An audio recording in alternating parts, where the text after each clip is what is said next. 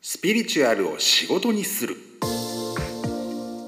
今回は第149回の直後田中真理子さんとのインタビューの続きをお届けいたしましょうここではピアプレッシャー日本語だと同調圧力って言われたりしますけれどもみんなこうなってるんだからお前一人だけが違うのは変だよみんなと同じ風にしなさいしないとひどいぞっていうそういう圧力がどうして生まれるかあるいはどんな風に宇佐美美と田中真理子さん主に私ですけどピアプレッシャー同調圧力に対処しているのかについてお話ししました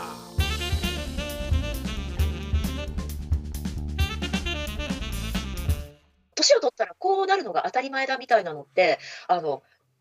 幻想って言ってもいいのかもしれないっていう感覚を持てるというか、まあ、実際にはあの自分の肉体がもちろん10代の頃とは違うとか20代の頃と違うっていうのは分かってはいてもあのそういう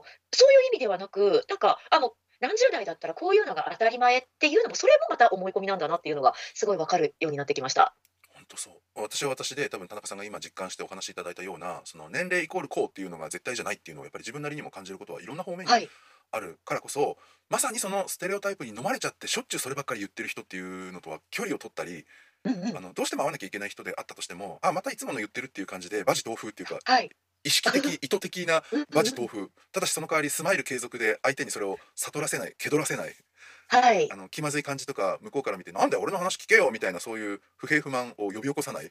うん、そういうサバイバル術を発揮してますね。そう今の術そうですね。うんうんうん、怒る人が普通にやっぱりいるんですよその老眼が始まった話とかでもそうだしあああるあるですね。私始まってないんですよ同い年とか年下の人と喋ってても、はいはでみいんなもう老眼で見えないとかこの年だからしょうがないよねとか言うんですよね。言いますよね。目のいい方は特にそうなのかもしれないですよね。もとあもそうとですね、はあいの眼鏡をかけてなかったのにある年齢になったら見えなくなるっていうのがもともと視力が低くて眼鏡をかけてきた人よりもやっぱり変化が大きいのでショックも大きいのかなとは思うんですけれども、うまあ、自分もそういう日が来たらそう思うのかなとも思わなくもないんだけど、その自分は見えるっていうことを別に自慢して言うわけじゃなくても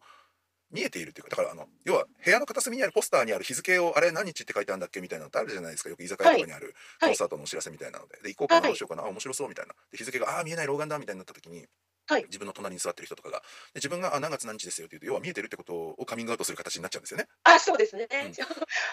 視力検査状態になっちゃいますもそんうね。そうそうそうするとなんか「えそう俺らもうい年齢ねあれだよね」みたいになって 「老眼始まってないの?」って言われて聞かれたから答えるって感じで自分の側から「売りは上い目で老眼始めてます」とかって言ったらまあちょっと感じ悪いんですけど嫌な やつですね嫌なやつです けどその必然的でしかも私あの日付が読めない人をサポートしてボランティア精神で助けて日付を読み上げるっていういいことをいわばしてるわけじゃないです か。いいことしたのに同年代のくせに老眼が始まっていないなんてずるい生意気だぞっていう怒りを買いその後でけしからんと。 はいそう。けしからんとその年でまだ老眼になってないで物がくっきり見えるなんてってはいで。その後で突然来るよっていう呪詛の言葉呪いを受けるわけですよね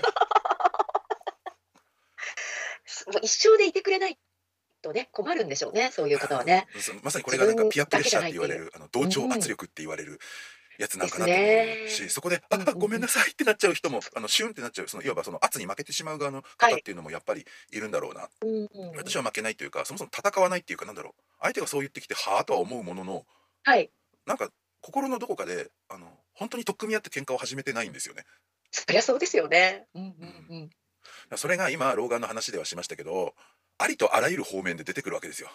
そうですね。で特にやっぱりその30代ぐらいまではそんなに、例えば健康方面であっても、あのある程度どんぐりの背比べ的にいられたものが多分40代以降とかもうその人の生活習慣とか生き方生き様とかが本当にどんどん出てきてしまうと思うんですよね。だからなおのことその同調圧力をこうかける側のこうなんて言ったらいいんでしょうか必死さ加減っていうのもうんなんかすごいのかなっていう感じがします。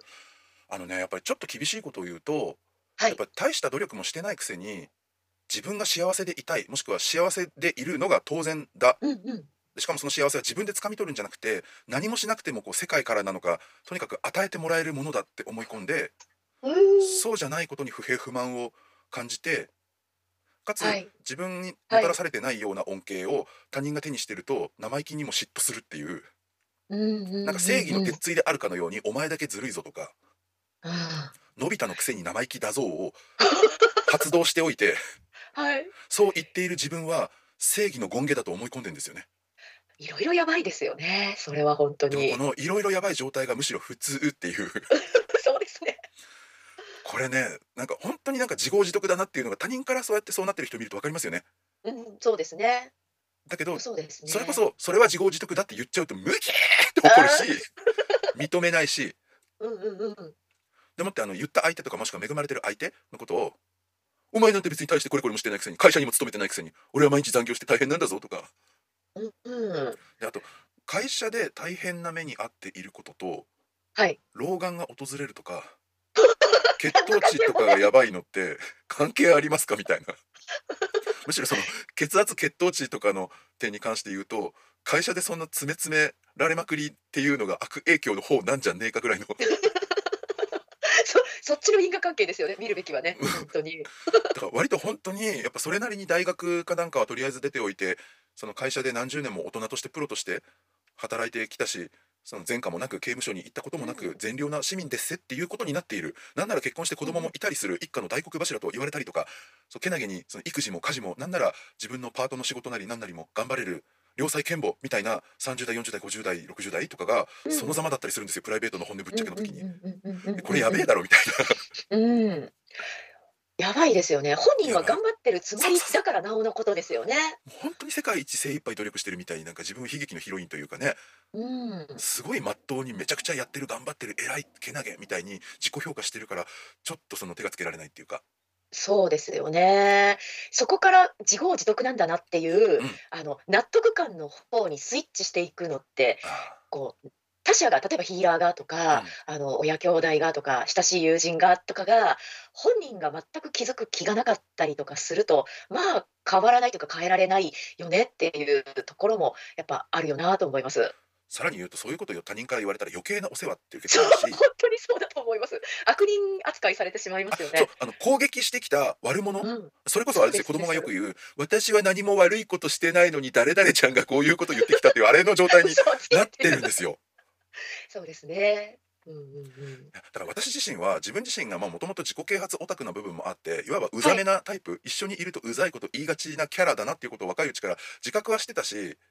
うん、あのただそういううざめなキャラな部分も含めて本当に嫌だったら絶交しろよぐらいの厚かましさもあってはい。特にあの SNS 文化が今みたいにあの何でもかんでもホワイトでちょっとでもなんか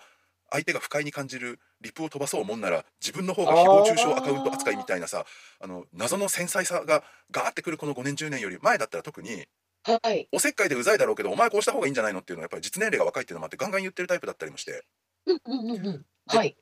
なぜなら私生活も含めて俺と合ってるってことはそんなキャラクターというかそんな性格の俺と交流を持つことをあなたが望んで選んでるからなんていうかこう自分はブレーキを100%かけなくていいんだよねっていうのもあったんですよね。はい。はい。本当に本当に嫌だったら会わないでしょっていうのもあってうん。はい。それもあってやっぱ若気の至りみたいなのもあって言ってたけどあの本当に受け付けない本当に私のこの言い分をその攻撃っていうふうに判断して敵とかそれこそなんか名誉毀損レベルのなんか誹謗中傷っていうなんなら犯罪行為だと認識す るみたいな人であるとか、まあ、もしくは世間の風潮っていうのがこうでこの10年のホワイト化でガーって高まっていった時はい。ある一線というかある段階であバカバカしいみたいな,、なんかうん100%うんうんうん伝わってないその話の伝導率が0%だったらはい。さすがに私その0%って分かってて話すほどなんか言いたいだけの人じゃないんだよなって思ってそりゃそうですよね。ゼゼロだったらね。そうゼロであることがもうなんかここ最近のこいつとの会話で分かっているみたいなのがデータ的に出揃ったらはい。いやそれ単純に私が言った内容を全スルーされた上にはい。こいつの頭の中つまり私が話しかけた相手の頭の中でははいまた俺私のことを攻撃してきたこいつっていうふうにマイナスポイントが蓄積していくわけですよねなんかもう、うさみみさんにとってもですし、お相手にとってももう、全方位的に残念な感じですよそね。うそうそうそれだと本当に。本当にあの誰も幸せにならない全員にとっての負のスパイラルっていうようなそういう場になってしまうっていうのがやっぱりある段階から私も、ね、年齢も上がってきてるしいいわば老快さっていうんですかねあの良くも悪くもの狡猾さっていうか打算っていうものもできるようになっでてきて。も、うさみみさんがその老快さを身につける前に言ってもらえてた人は、本当はすごいラッキーだったんだよっていうことなんですけどね。私の側からはそうだろうとは言えないですけどね。 なんかいやー、言いづらいけど私はそう思いますよだって、完全にそのお相手にとっては耳が痛いことであったとしても、いわばそのおせっかいを、おせっかいって言われるようなことをやってくれるって、いやそれはめちゃめちゃありがたいことだったはずなので、もったいなかったですね。本当にね、それは。そっかーって思いながら聞いてました。あでもそう言っていただけて私は独りよがりかもしれないけどあの多少救われる心地がするっていうかありがとうっていう感じはすごく込み上げてきますね素朴に。うんであのせめてもの私の意地悪な部分のはい小粋なリベンジ感覚としては、はいはい。そのそれこそその若い頃もう20年とか20年以上前にそいつに言ってたことうんが、まだ当時そのナチュラルサイキック風になんかやたら感が良くて当たることを言っちゃうっていう程度のいわば素人アマチュアではあったんだけどはい。やっぱりなんかピンときてパッて言っちゃう時っていうのがあったんですよ。はい。でその20年前20何年前の私の発言が今、はい実現した事実になったっていうことがやっぱ多くてああ、なるほど。あのいわばもう予言者的になってるってことですよそうそね。うそうそう言った通りになったじゃんっていう。うんうんそう過去の自分の予言が成就したっていうのを見届けるっていうすごい後ろぐらい楽しみが私の中にあるんですよ。ああ、なるほど。あのね椎名林檎の歌にはい。忠告は全て今罰として現実になったっていうのがあるんですけどああ、はいはいはい、ありましたね。それをそのまさにそうなったっていう人のその現場っていうかに居合わせた時っていうか見届けた時に私その一節を歌うんですああ。だから周りは何をしたってなるよあのなな るんだけどいいいのそれはもううんうんうんうん そっか。でそれで相手が「は」みたいに言ってきたら「うんいや言った通りになったな」って思ってみたいそれはじゃあ、その、その呼ばれた側のご本人にとっては、やっぱりどちらかといえばネガティブな事象として成就してるってことなそうあいわばそっちです、うん、そうですよね。あのだからそこでどっかの分岐点で何かこう、改めるところがあったとしたら、それは成就しなかったっていう方ですよね。でしょうねその昔のうざかった私はまさにそのブレーキなり道をハンドル切って帰ろうっていうことをギャンギャンギャンギャン言ったわけで、うんうんうんうんうんうんうん。もちろん伝え方がつかなかったとかその相手の聞き入れる体制を作るいわばラポールとかを構築する前にギャンギャン言ったらそれは伝わらないだろうみたいな意味で、ま私の全然なんていうか悪い部分というか下手だった部分っていうのもあるしそこについては別に言い訳もしないし若気の至りで下手だったなーってあのある意味ギャンギャン言ってごめんねとは思うものの私が言った内容は、今罰として現実になったねって笑顔で言うんです歌うんです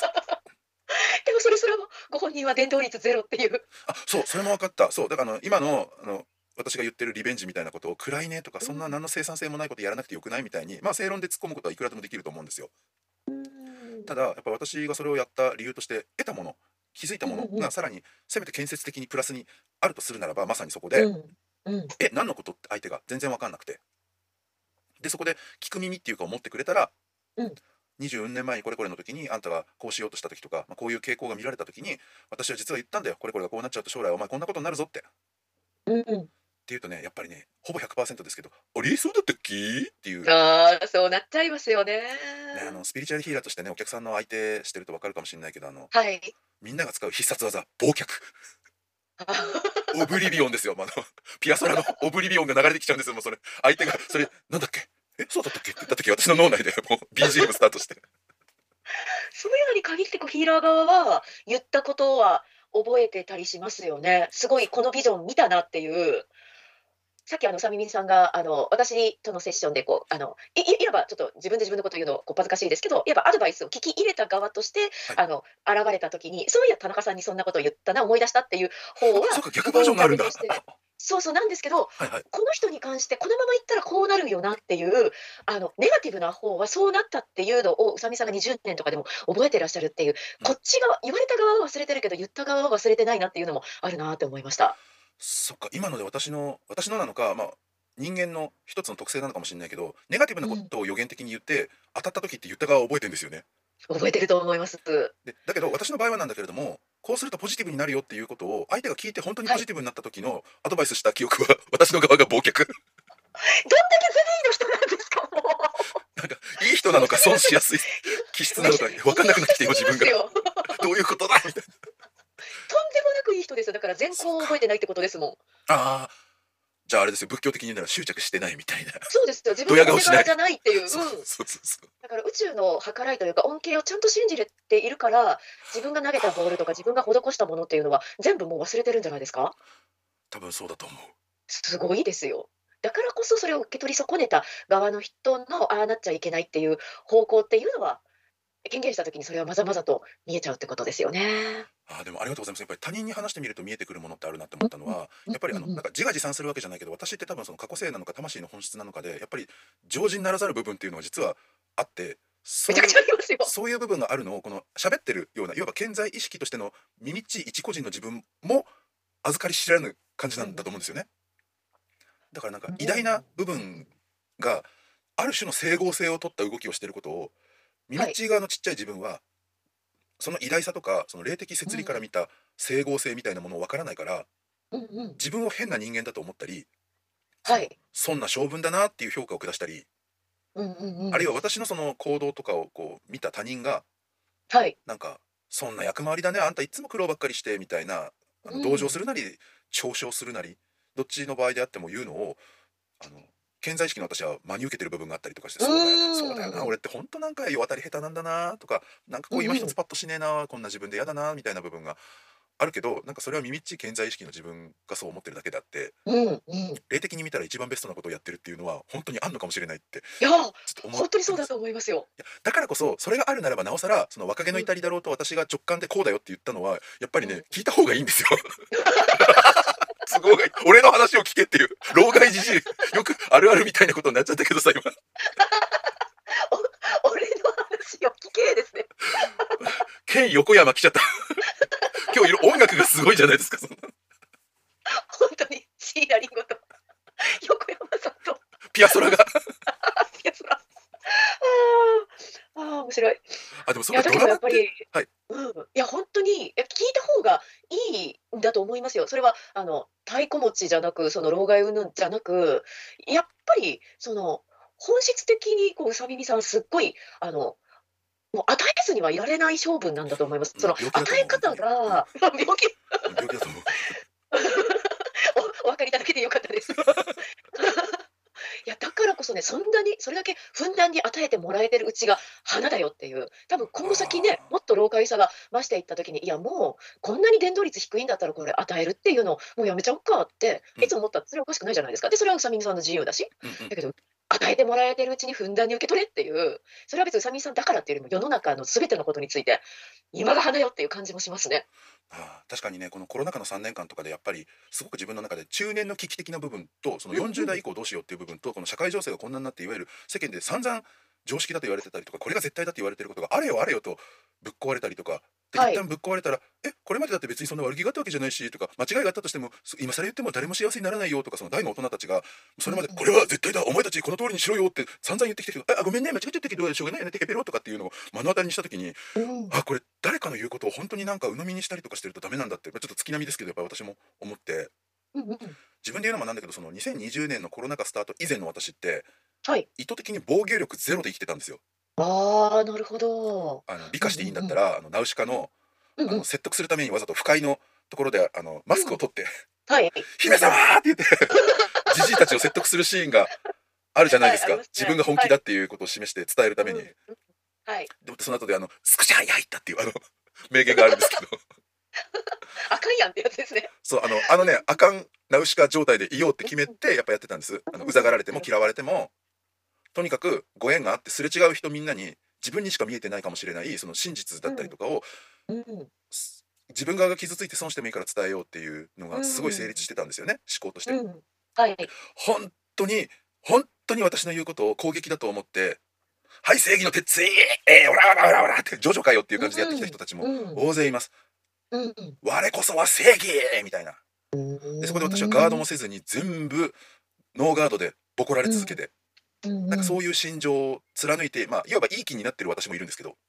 なるほど。はなんかこの生き様を貫くのは私だみたいな、すごいなんていうの、5層の制約の思考パターンあるあるですけどね、うんうんシータヒーリングでいうところの第5層に由来する制限のあはいる思考パターンの中になっていうの、人間が何かをやってくるのはどんなに自分をあの攻撃するものであってもノーガードで受け切るみたいな、うん。なんかそういう思考を持ってる人がなる一定数いるんですよね。ほどはい。なんかそれをやりきることがなんかその人にとってのなんかマスターの使命の一部だったりもするので、うんうん。それが成立して全る人の場部が合は全部うん。うん。あの間違いっていうことではではななくい。んでしょうけど一も定のやっぱ必要性があったんですね。そうですねやっぱりそこから私も正当な上品で礼儀正しいクレームの付け方とか クレームって別に文句を言うって意味じゃなくてまさに要求を言うってことですようね、ん。うんうんはい。要望を出すっていう意味なのでうん、正しいクレームをするようにとか後半はねなんか私が自己弁護してたりとか田中さんが持ち上げてくださるお世辞というか褒め言葉をそのまんま受け取ってるなんかすごいおめでたいナルシストみたいになってますけどはい私褒められるの大好きなナルシストなんでねもうご褒美いただきましたもうめちゃくちゃそういう快楽プレイみたいな感じでねまさにそのホステス力っていうんですかね田中さんの話す相手をみんな楽しい気分幸せな気分にしてくれるそして本人が気づいてなかった視点をもたらしてくれるっていうような見事な女神性マスター性を発揮してくださっているとも言えるんじゃないでしょうかいわば私はねもういいようにこう銀座のホステスにほだされて「へへへへ」ってなってるおっさんみたいなねまあ、そういうふうに受け取っていただいてもいいんじゃないでしょうかということですちなみに田中真理子さんはですねなんと無料でお話しできるオンラインサロンというかオンラインタイムっていうんですかね Zoom をオープンして誰でも入ってきていいっていうねそして入ってきたら2時間とか3時間とか結構な時間確保していらっしゃるそうなんですけれども話し放題という信じられますかとまあ、そういう素晴らしい試みを今なさっているようです。場というらしいんですけれどもこれね概要欄にリンクよければ貼っておこうかなと思ったりもします。いやーセッション受けたら1時間うん万円うん十万円のヒーラー田中真理子さんと無料で何時間でも話し放題これはまさになんとかのなんとかやーあ全然思いつかなかった。 それじゃあまたいつかお会いしましょう同調圧力あなたはどうする従っちゃうそれも一つの手それじゃあお元気でバイビーうさみみでした